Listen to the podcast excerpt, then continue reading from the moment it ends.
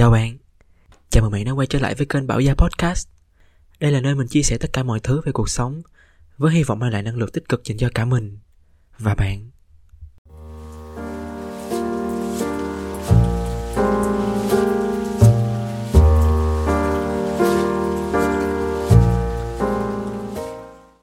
Bạn có biết cảm giác lạc lõng là như thế nào không?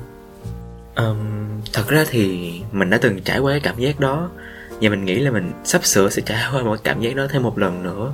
Khi mà đa phần những anh chị đang làm trong công ty mình chuẩn bị nghỉ.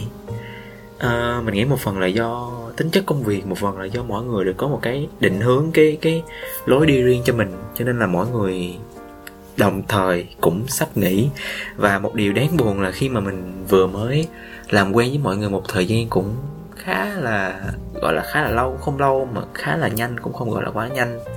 Cũng tầm một tháng hơn nhưng mà đủ để kết thân được với mọi người một chút. Và kiểu vừa làm thân xong thì mọi người cũng sắp nghỉ. Tức là một là mình sẽ phải sắp sửa làm thân với lại những người mới những bạn mới sắp sửa bước vào công ty. Hai là sẽ không có ai hết. Bởi vì uh, một phần do tính chất công việc, một phần do cái quá trình tuyển dụng của công ty nó cũng hơi gắt gao á, cho nên là cũng khá ít bạn đang được tuyển vào. Và mình nghĩ là mình sắp sửa trải qua cảm giác lạc lõng khi mà không còn những cái thói quen đi ăn chung, không còn những cái câu chuyện đùa nói, đùa giỡn nữa. Mà có thể là sẽ chỉ còn cái sự im lặng, cái sự, gọi là, hơi lạc lõng một chút xíu. Nó là mình nhớ tới ngày trước đó là mình nhớ tới cái cảm giác của khoảng thời gian mà khi mà mình vừa mới bước chân lên sài gòn. Khi mà mình đang chuẩn bị tập dần với cái việc mà bước chân vào một cuộc sống xa lạ hơn, một cuộc sống không có những người thân quen xung quanh, một cuộc sống không gọi là quá xa nhà của mình nhưng mà nó về bản chất thì nó cũng có thể gọi là sống xa nhà nó không còn những điều thân thuộc nữa. Mình phải tập với những thứ lạ lẫm, những môi trường lạ lẫm, những món ăn lạ lẫm, những quán quen lạ lẫm, những cô chú lạ lẫm và những cách sống lạ lẫm mới không còn giống với những gì đã gắn bó với mình suốt một khoảng thời gian hai mươi mấy năm về trước.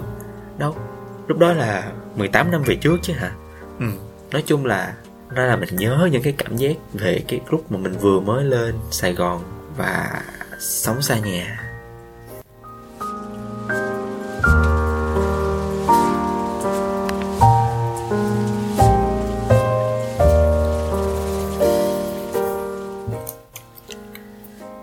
Chắc là mình phải bắt đầu kể từ khi mà mình còn chưa được sinh ra. Thì mẹ mình trước đó đã từng có mang thai chị mình. Tuy nhiên là không may mắn là chị mình mất trước khi sinh. Sau đó thì khá là khó khăn, kiểu mình, mẹ mình phải đi xin chỗ này, xin chỗ kia.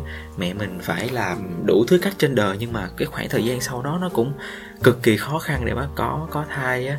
Thì đến một hôm mẹ mình kiểu cảm thấy trong, lúc đó là vừa mới đi chơi về luôn nha, kiểu cảm thấy trong người hơi khó chịu.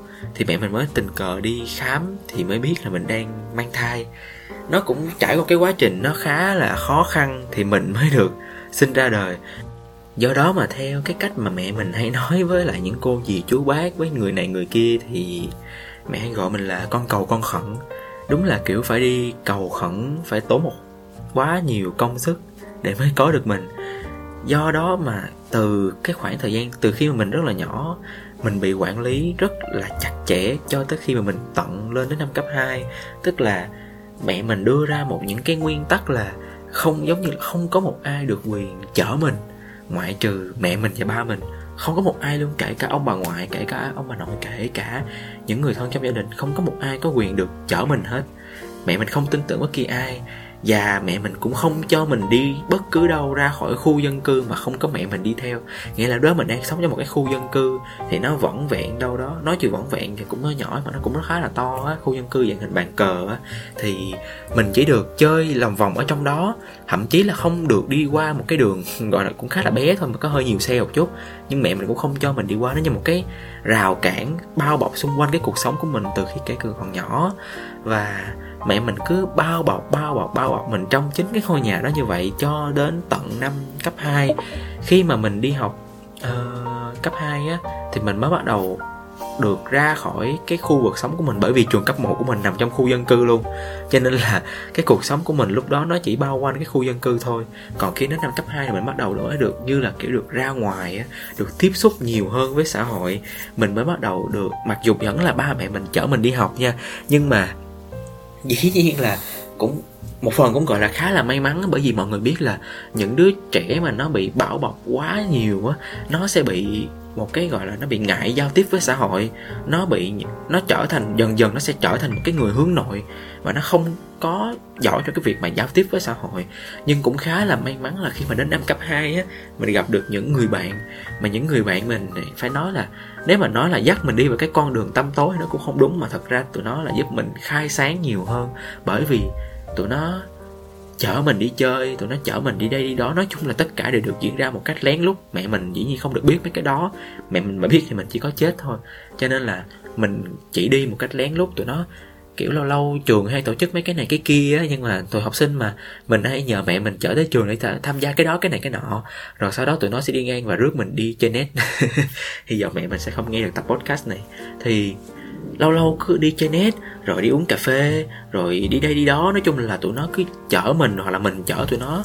Cũng nhờ có vậy mà mình biết đi, biết cách lái xe lái xe đạp điện chứ thật ra thì tới cái thời điểm đó mình đạp xe đạp còn đạp không xong nữa, lấy gì lại xe đạp điện. Thì nói chung là cũng một thời gian khá là lâu sau thì mình mới tập làm quen dần với một cái cuộc sống bên ngoài xã hội. Còn trước đó thì mình khá là cô lập trong chính ngôi nhà của mình. Mà nếu như không có những người bạn cấp 2 này, chắc là mình sẽ tự kỷ mất. Mình nghĩ vậy. Mình sẽ một là mình tự kỷ, còn nhẹ hơn thì mình sẽ không thể cởi mở và giao tiếp với xã hội được như bây giờ. Và mãi cho đến tận năm cấp 3 thì mình mới có một cái cơ hội được gọi là tạm sống, bán xa nhà. Mình gọi là bán xa nhà bởi vì đó là gọi là học bán trú á. Thì lúc mà mình vào học ở lại ngôi trường này thì thời gian đầu mình chọn học bán trú trước để tập làm quen với môi trường á. Sau đó thì mẹ mình quyết định là đưa mình vào học nội trú luôn, thì ở một trường tư thục. Nghe khá là lạ bởi vì tính ra trường chỉ cách nhà mình tầm nửa tiếng đi xe, cho nên không có hẳn là là quá xa nhà. Nhưng mà đây là một cái cơ hội đầu tiên để mình biết được cách tự lo cho bản thân. Bởi vì nếu mà nói chi tiết thì mình chỉ tự lo một vài thứ lặt vặt còn mấy cái chuyện ăn uống, ngủ nghỉ thì cũng đã có những người ở trong trường lo cho rồi. Thì mọi người biết mà sống học nội trú thì cơm của người nấu sẵn cho ăn, giường cũng có người chuẩn bị sẵn, chỉ cần lên và ngủ thôi, quan trọng chính vẫn là việc học. Nhưng mà nói về tự lo thì mình vẫn tự lo những cái sinh hoạt cá nhân, tự lo những cái mối quan hệ xung quanh cuộc sống, mối quan hệ bạn bè, mối quan hệ với thầy cô, kiểu kiểu như vậy. Tuy nhiên là nếu mà nói lại thì ít nhất ở cái khoảng thời gian đó mình đã được trải nghiệm cái lần đầu sống xa bố mẹ, sống trong một cái cái cộng đồng.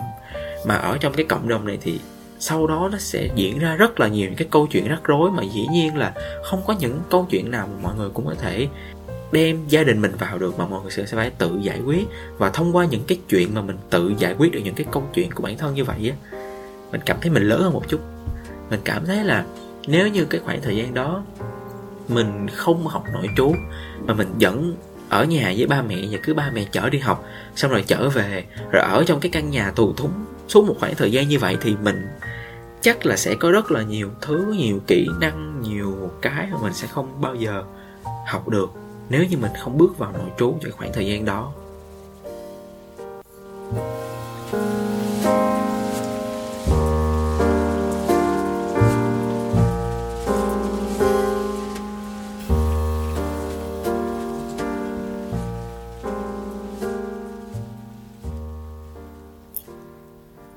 Khoảng tầm đâu đó 3 năm sau đó, tức là năm lớp 12, khi mà mình đã thi xong trung học phổ thông quốc gia, mình tốt nghiệp cấp 3 thì ở cái thời điểm trước khi mình thi á, mình sẽ phải chọn một nơi để mình gửi gắm tương lai của mình vào đó và dĩ nhiên là trong đầu mình lúc đó là mình chỉ muốn chọn Sài Gòn.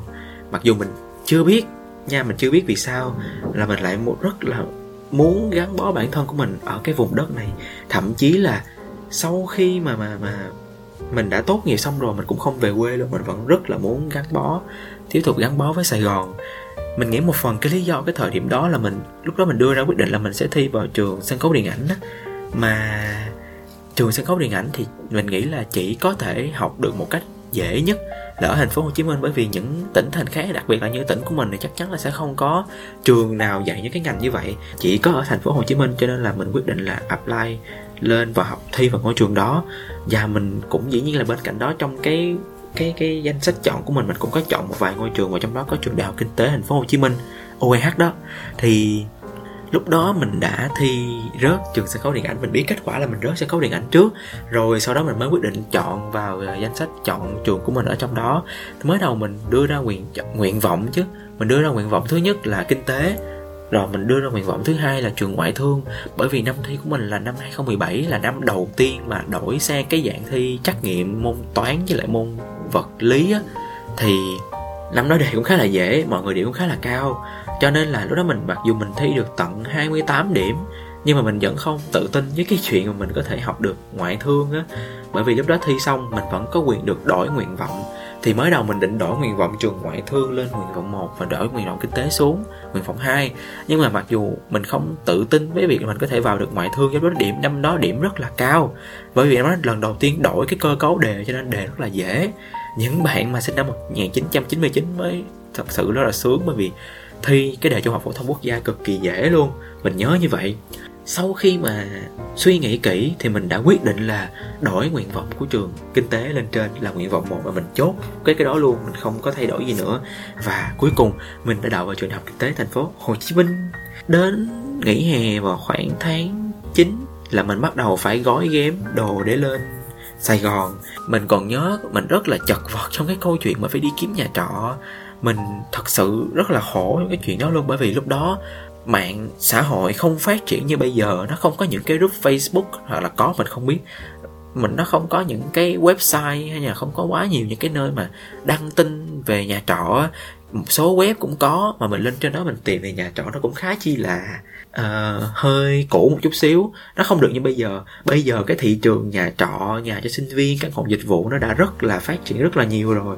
Nó đã nhiều căn rất là đẹp và giá rất là ok luôn. Nhưng mà thời điểm của mình thì nó khá là hiếm và mình đã phải chật vật ở đó mấy tháng trời mới tìm được một căn nhà.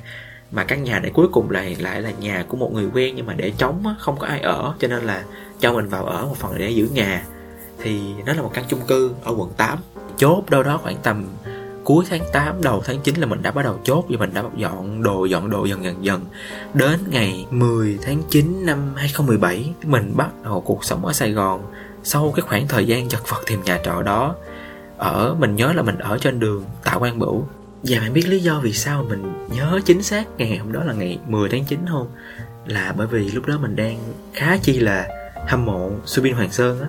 Cho nên là mình nhớ được chính xác ngày sinh của anh là ngày 10 tháng 9 và nó trùng hợp đúng cái ngày mình lên Sài Gòn lần đầu tiên luôn thì vào cái ngày hôm đó sau khi mà mẹ mình chở mình lên trong vào, vào buổi chiều bởi vì đồ đạc cũng khá là nhiều cũng linh tinh linh ta nữa.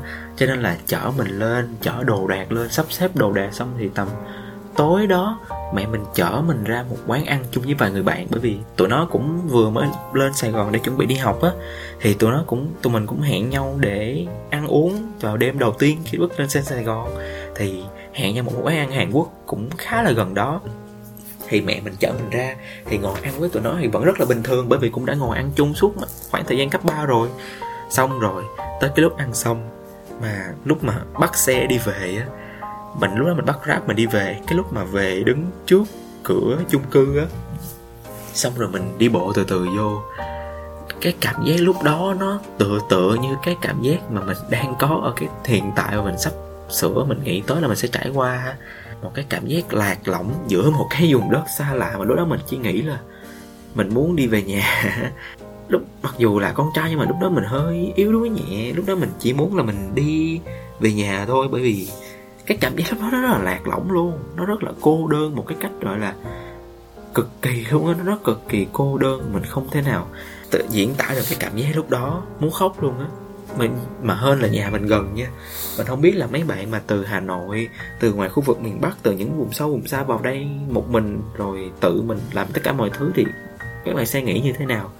Nhưng mình thì lúc đó mình rất là cô đơn luôn á, cảm giác rất là khó chịu, nó như cảm giác lúc bây giờ vậy cái lúc tối ngày hôm đó bởi vì cái ngày hôm đó là ngày sinh nhật của Subin luôn, cho nên là tối ngày hôm đó mình đưa ra quyết định là mình sẽ đánh một đoạn guitar. Lúc đó mình vừa mới học guitar luôn á. Mình cũng đang học chập chững. Mình nhớ là mình đánh cái đoạn intro của bài à, phía sau một cô gái để kiểu như là chúc mừng sinh nhật của Subin á.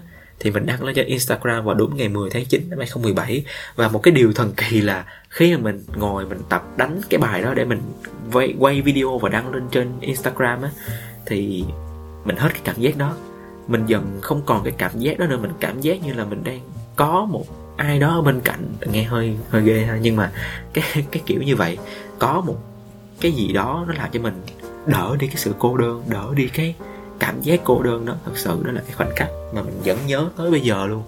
Và trong những cái ngày đầu tiên đi lên Sài Gòn, lúc đó mẹ mình, bởi vì như mình đang đầu mình đã nói, mẹ mình rất là nhát mà mình sợ, cứ sợ bị cái này, bị cái kia sợ mình đi xe không biết đường này nọ. Cho nên là mặc dù đó mình đã mua xe rồi, mua xe để lên Sài Gòn đi học á, nhưng mà mẹ mình không cho mình chạy, không cho mình chạy. Nói mình là phải tự bắt grab đi đi. Mình cứ bắt grab đi một thời gian để mình quen đường á. Nhưng mà cứ bắt grab đi, một anh sáng chạy đường này, chiều chạy đường khác, rồi mai anh khác chạy đường này, rồi chạy đường khác. Nói chung là chạy bốn, năm, sáu, bảy chục đường. Thì phải mất đâu đó tầm cả tháng trời hơn, mình mới bắt đầu kiểu quen dần với đường xá Sài Gòn á. Chứ mới đầu lên thì ở đây như cái mê cung gì á. Mình không nghĩ là bây giờ cứ nhắc tới đường nào á, cái thời điểm bây giờ nha, cứ nhắc tới đường nào ở Sài Gòn là mình sẽ biết được nó ở đâu, nó giao với cái gì, nó gần với cái gì nè. Không phải tất cả các đường mà một số đường thôi. Nhưng mà không hiểu được luôn là cái thời điểm đó, cái đại đường Sài Gòn như cái mê cung đó với mình. Nhà cũng hơn là mình quyết định là mình đi Grab mặc dù nó hơi tốn tiền ở khoảng thời gian đó.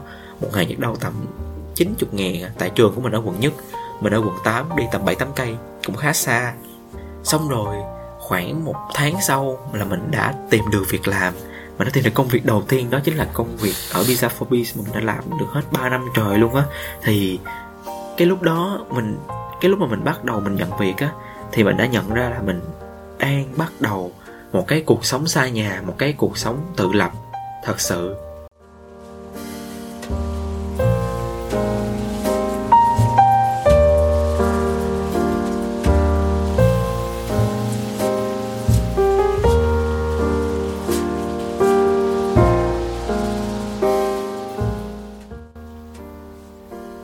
Trong cái quá trình mình sống xa nhà như vậy mình sinh sống ở một cái vùng đất xa lạ nói xa lạ chứ thiệt ra trước đó mình cũng đã lên sài gòn đi chơi lên sài gòn đi khám bệnh lên sài gòn đi mua cái này cái kia cũng khá là nhiều bởi vì mình ở bình dương mà mình ở sát bên sài gòn. Thì sự ra nói nghe cũng sợ các bạn cười mình mất làm nãy giờ như tưởng mình ở đâu đó xa lắm. Rồi, rồi đi lên sài gòn học rồi nói là sống xa nhà này nọ nhưng mà thật ra bình dương ở sát bên nhưng mà nói ở sát bên thì mình vẫn có cái cảm giác sống xa nhà mà. Bởi vì cho dù khoảng cách nó là bao xa, miễn là bạn không còn ở chung với gia đình nữa, gia đình của các bạn ở một cái thành phố khác, ở một cái tỉnh thành khác, thì nó cũng gọi là sống xa nhà mà, đúng không? Thì mình cũng đã gặp rất là nhiều bạn sống xa nhà giống như mình. Dĩ nhiên mà làm gì có ai mà cũng toàn sống ở sài gòn đâu. Có người ở miền tây, có người ở miền núi, có người ở miền biển, có người ở miền bắc, có người ở miền trung. Rất chung là rất là nhiều bạn cũng có người nhỏ tuổi hơn mình có người lớn tuổi hơn mình có người bằng tuổi mình. Người ta cũng bắt đầu một cái cuộc sống tự lập cái cuộc sống xa nhà ở một cái vùng đất xa lạ như vậy và có khá nhiều những cái câu chuyện nó xảy ra như là cái câu chuyện mà mình bị mất đồ á. Mình uh, lúc đó mình đang đi làm mình đi làm lúc đó cũng tầm một năm mấy rồi mình vừa mua được trả góp một cái điện thoại thì mình bị mất mất cái điện thoại mất bóp tiền luôn trong đó mất toàn bộ tiền, không có nhiều nhưng mà quan trọng là cái điện thoại. Mình đang trả góp trả góp chưa xong. Và những năm tháng sau đó mình phải trả góp cho một cái điện thoại mình không còn được sử dụng nữa. Còn giấy tờ thì làm lại, nó rất là lâu, nó rất là mất mất thời gian. Mà mình nghĩ là nếu như mà mình ở bình dương mình có thể nhờ được ba mình để kiếm cho mình được cái điện thoại đó, mình nghĩ là sẽ tìm được ba mình sẽ dùng mối quan hệ của ba mình để giúp mình kiếm được cái điện thoại đó. Nhưng mà ở cái vùng đất xa lạ như thế này thì chịu. Không thể nào luôn. Có mối quan hệ cũng chưa chắc tìm được. Nhưng mà thật sự là nếu như mà không tìm được như vậy, mình tự rút ra cho mình một cái kinh nghiệm nhiều hơn. Mình biết được là mình nên làm gì làm gì để những lần sau này mình chú ý cẩn thận hơn cho cái việc đó, và đó là một cái bài học khá đắt giá. Một bài học trị giá hai mươi mấy triệu kèm theo một đống tiền làm lại cái đống giấy tờ, và tiền mua lại cái bóp nữa cũng khá là nhiều. Vừa tiền vừa thời gian, nói chung nó còn cái bài học kinh nghiệm. Mà khi mà sống, chỉ có những cái khi mà sống xa nhà thì mình mới có thể học được những cái điều đó. Rồi, mình đã từng gặp rất là không ít chuyện khi mà một số bạn cũng bị mất xe, mất bóp, mất điện thoại một đứa em trong chỗ làm của mình đã từng kể là nó đang nằm ở trong nhà, thì nhà nhà trọ nha, thì nó nghe tiếng lục đục ở ngoài. Và khi mà nó bước ra tới bên ngoài thì thằng ăn trộm đã đẩy cái xe nó chạy đi mất. Thì sau đó bạn cũng phải chạy gọi điện về quê, nói tình hình với ba mẹ, cũng nhờ ba mẹ giúp đỡ, rồi bạn cũng phải tự mua trả góp là một cái xe mới. Nói chung là ở cái vùng đất xa lạ này thì sẽ có rất là nhiều những cái vấn đề, những cái câu chuyện mà có thể xảy ra và điều quan trọng là nó giúp học ra được một cái bài học gì đó về sự an toàn, sự cẩn thận chẳng hạn, ví dụ như vậy. Và khi mà sống xa nhà như vậy thì những cái dịp mà lễ tết, những cái dịp lễ lớn á, thì cái cảm giác mà mọi người được về quê nó cũng sẽ vui hơn là cái cảm giác mọi người đã ở quê một khoảng thời gian rất là lâu rồi. Mình cảm thấy vậy.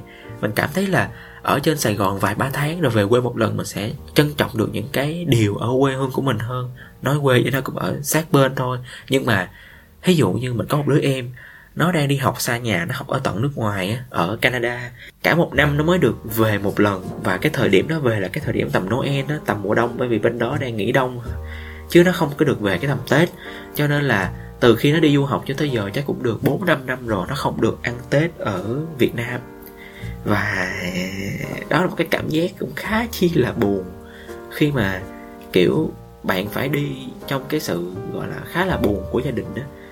Mọi người cũng muốn bạn ở nhà ăn tết chung, nhưng mà bạn không thể làm được cái chuyện đó và mỗi năm đều phải để gia đình ăn tết một mình.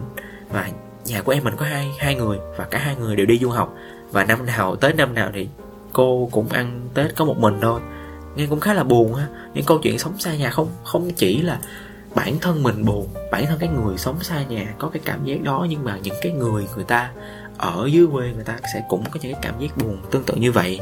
Rồi thậm chí có những người ngay ở Sài Gòn thôi mà người ta cũng không thể nào về quê ăn Tết được mà Tết người ta phải ở lại, người ta kiếm tiền á. Mọi người, như mọi người cũng biết thì khi mà những cái mùa Tết mà những cái công việc mà người ta tuyển nhân viên làm xuyên Tết á, lương tăng rất là nhiều, tăng gấp 4 gấp 5 lần gì đó. Cộng thêm thưởng này nọ nữa thì có khi làm một tuần Tết bằng làm cả tháng trời luôn. Cho nên là người ta cố gắng ở lại, người ta làm để người ta tích góp tiền người ta gửi về cho gia đình, gửi về cho con, gửi về cho cháu ở nhà, kiểu kiểu vậy. Mà đã thấy một người cô cô ở miền bắc. Nhưng mà bởi vì tết mà vé vé vé máy bay mua bay về miền bắc rồi bay ngược trở vô nó rất là mắc á. Cho nên cô không có năm nào cô về hết. Cho nên cô quyết định cô ở lại, cô làm tạm vụ ở nhà hàng của mình luôn. Thì cô quyết định ở lại để làm mấy cái ngày tết. Mặc dù lương của cô không có cao, cho nên khi mà được nhân lên nó cũng không tới nổi quá nhiều. Nhưng mà đối với cô mình nghĩ nó cũng nhiều á cho nên là cô tết năm nào cô cũng ở lại để cô ráng làm những ngày tết để có thêm tiền gửi về cho gia đình chứ cô không có về quê ăn tết. Kiểu cái cảm giác mà nhìn thấy mọi người đang chuẩn bị bàn bạc tấp nập chừng nào về quê chừng soạn đồ chưa nhưng mà mình thì ở lại thì à, mình vẫn chưa trải qua cái cảm giác đó nhưng mà nghĩ cảm giác nó khá là đau lòng á. Vừa đau lòng cho người không về một mà đau lòng cho cái những người ở nhà còn chắc còn nhiều hơn như vậy nữa. Thì đó là những cái câu chuyện về sống xa nhà mà mình đã từng từng thấy, từng trải qua, từng gặp với rất nhiều người xung quanh mình. Nhưng mà được cái là khi mà sống xa nhà nó sẽ có mang lại khá là nhiều những cái cái cái giá trị, những cái lợi ích mà các bạn có thể nhận lại được. Thứ nhất, dĩ nhiên dễ thấy nhất là các bạn có thể sống tự lập các bạn có thể tự lo được cho cuộc sống và các bạn biết được cái giá trị của đồng tiền mình đang mình đang làm ra. Nếu các bạn đang đi làm, các bạn sẽ biết quản lý cuộc sống, biết quản lý tiền bạc, chi tiêu và công việc của mình hơn. Bởi vì khi mà cảm giác khi mà mình sống với mẹ mình cứ đinh ninh là mỗi buổi sẽ có mẹ nấu cơm cho ăn, rồi tiền nhà cũng không phải đóng, tiền điện không phải đóng, không phải đóng cái tiền gì hết, thì mình cũng sẽ cứ đinh ninh đinh ninh như vậy và mình cũng sẽ không quản lý được những cái đó. Còn khi mà lên sài gòn mình sẽ phải tự đóng tiền điện nước chẳng hạn, rồi mình sẽ phải có tiền lương, mình sẽ tự quản lý cái tiền lương đó để đủ tiêu xài trong cái tháng đó mình không có xin thêm. Thì mình biết được quản cách quản lý cái nguồn tài chính của bản thân. Cái thứ hai là các bạn sẽ hiểu được ba mẹ mình đã vất vả như thế nào vì cơm áo gạo tiền á.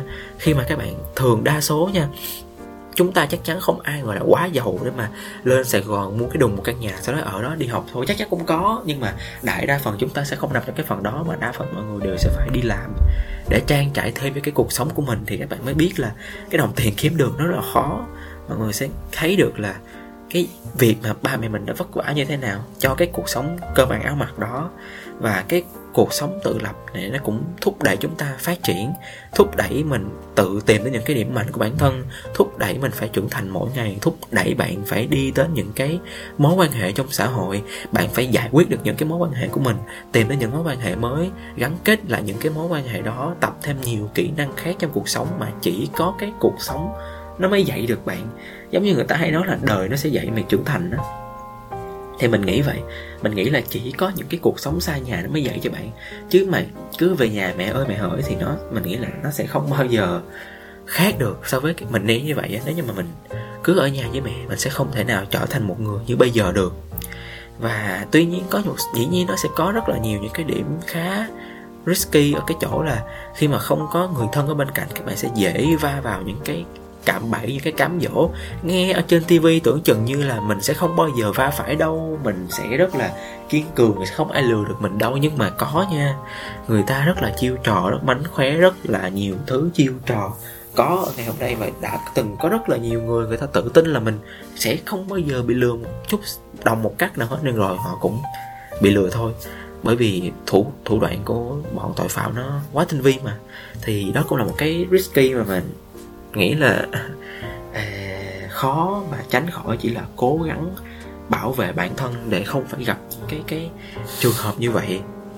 Và nếu như bạn vẫn đang băn khoăn đang suy nghĩ cái quyết định cho cái cuộc sống mà có nên sống xa nhà hay không mình nghĩ là có. Không cần phải quá xa xôi như phải từ ngoài bắc di chuyển vào trong hồ chí minh. Các bạn có thể ở hà nội, ở Đà Nẵng, ở những tỉnh thành lớn, vẫn có rất là nhiều cơ hội cho các bạn. Bởi vì chỉ có cái cuộc sống xa nhà mới làm cho các bạn lớn, làm cho các bạn trưởng thành, làm cho các bạn va vào đời nhiều hơn và các bạn sẽ lớn hơn á. Mình nói như vậy bởi vì ba mẹ sẽ không thể nào sống đời với mình được những người nuôi mình sẽ không thể nào sống đời với mình được. Nếu như mà các mình cảm thấy là nếu mình cứ ở với mẹ một khoảng thời gian quá lâu đến một thời điểm mà không còn gia đình ở bên cạnh nữa mình sẽ mất đi những cái kỹ năng xã hội mình sẽ không còn điểm gì để mình nương tựa. Và mình lúc đó mình sẽ cảm thấy mình hơi bị uh, dễ bị va vào những cái cảm bẫy của xã hội hơn là việc mình đã đối đầu trước với nó một cách có phòng bị, kiểu như vậy. Mình có một người anh ở chỗ làm. Anh này thì, ảnh là người sài gòn, ảnh có nhà ở quận tư, ảnh vẫn ở với ba mẹ từ trước đó. Nhưng mà ở cái thời điểm mà bây giờ anh dọn ra ở riêng luôn. Mặc dù ba mẹ anh đang ở sài gòn nha, thì cũng có thể tầm gọi là anh sống xa nhà đi, xa mấy cây số thôi. Nhưng mà cũng là, gọi là sống xa nhà. Anh chuyển sang một chung cư, anh tự thuê chung cư để anh phải tự trả tiền thuê nhà, tự nấu đồ ăn, tự lo giặt giũ, tự lo những thứ thứ thứ tất từng tỷ từng tỷ để anh có thể tự lo được cho bản thân. Cái đó mà không phải nhờ đến phụ huynh để một lúc nào đó khi mà anh thật sự cần phải tự lập, anh vẫn sẽ làm được mình nghĩ vậy. Khi mà các bạn đã quen với cuộc sống tự lập rồi thì sau này các bạn sẽ làm được tất cả mọi thứ. Cho nên là nếu như các bạn có cơ hội thì hãy thử xem, thử di chuyển tới một thành phố khác, một môi trường khác, một cuộc sống khác, những người bạn xung quanh khác, những hàng quán khác để thử một cuộc sống mới lạ xem nó sẽ như thế nào. Các bạn vẫn có thể quay về quê một khoảng thời gian sau đó, nhưng mà chắc chắn là cái khoảng thời gian sống xa nhà này sẽ giúp cho bạn ngộ ra những điều mà cuộc sống sẽ dạy cho bạn.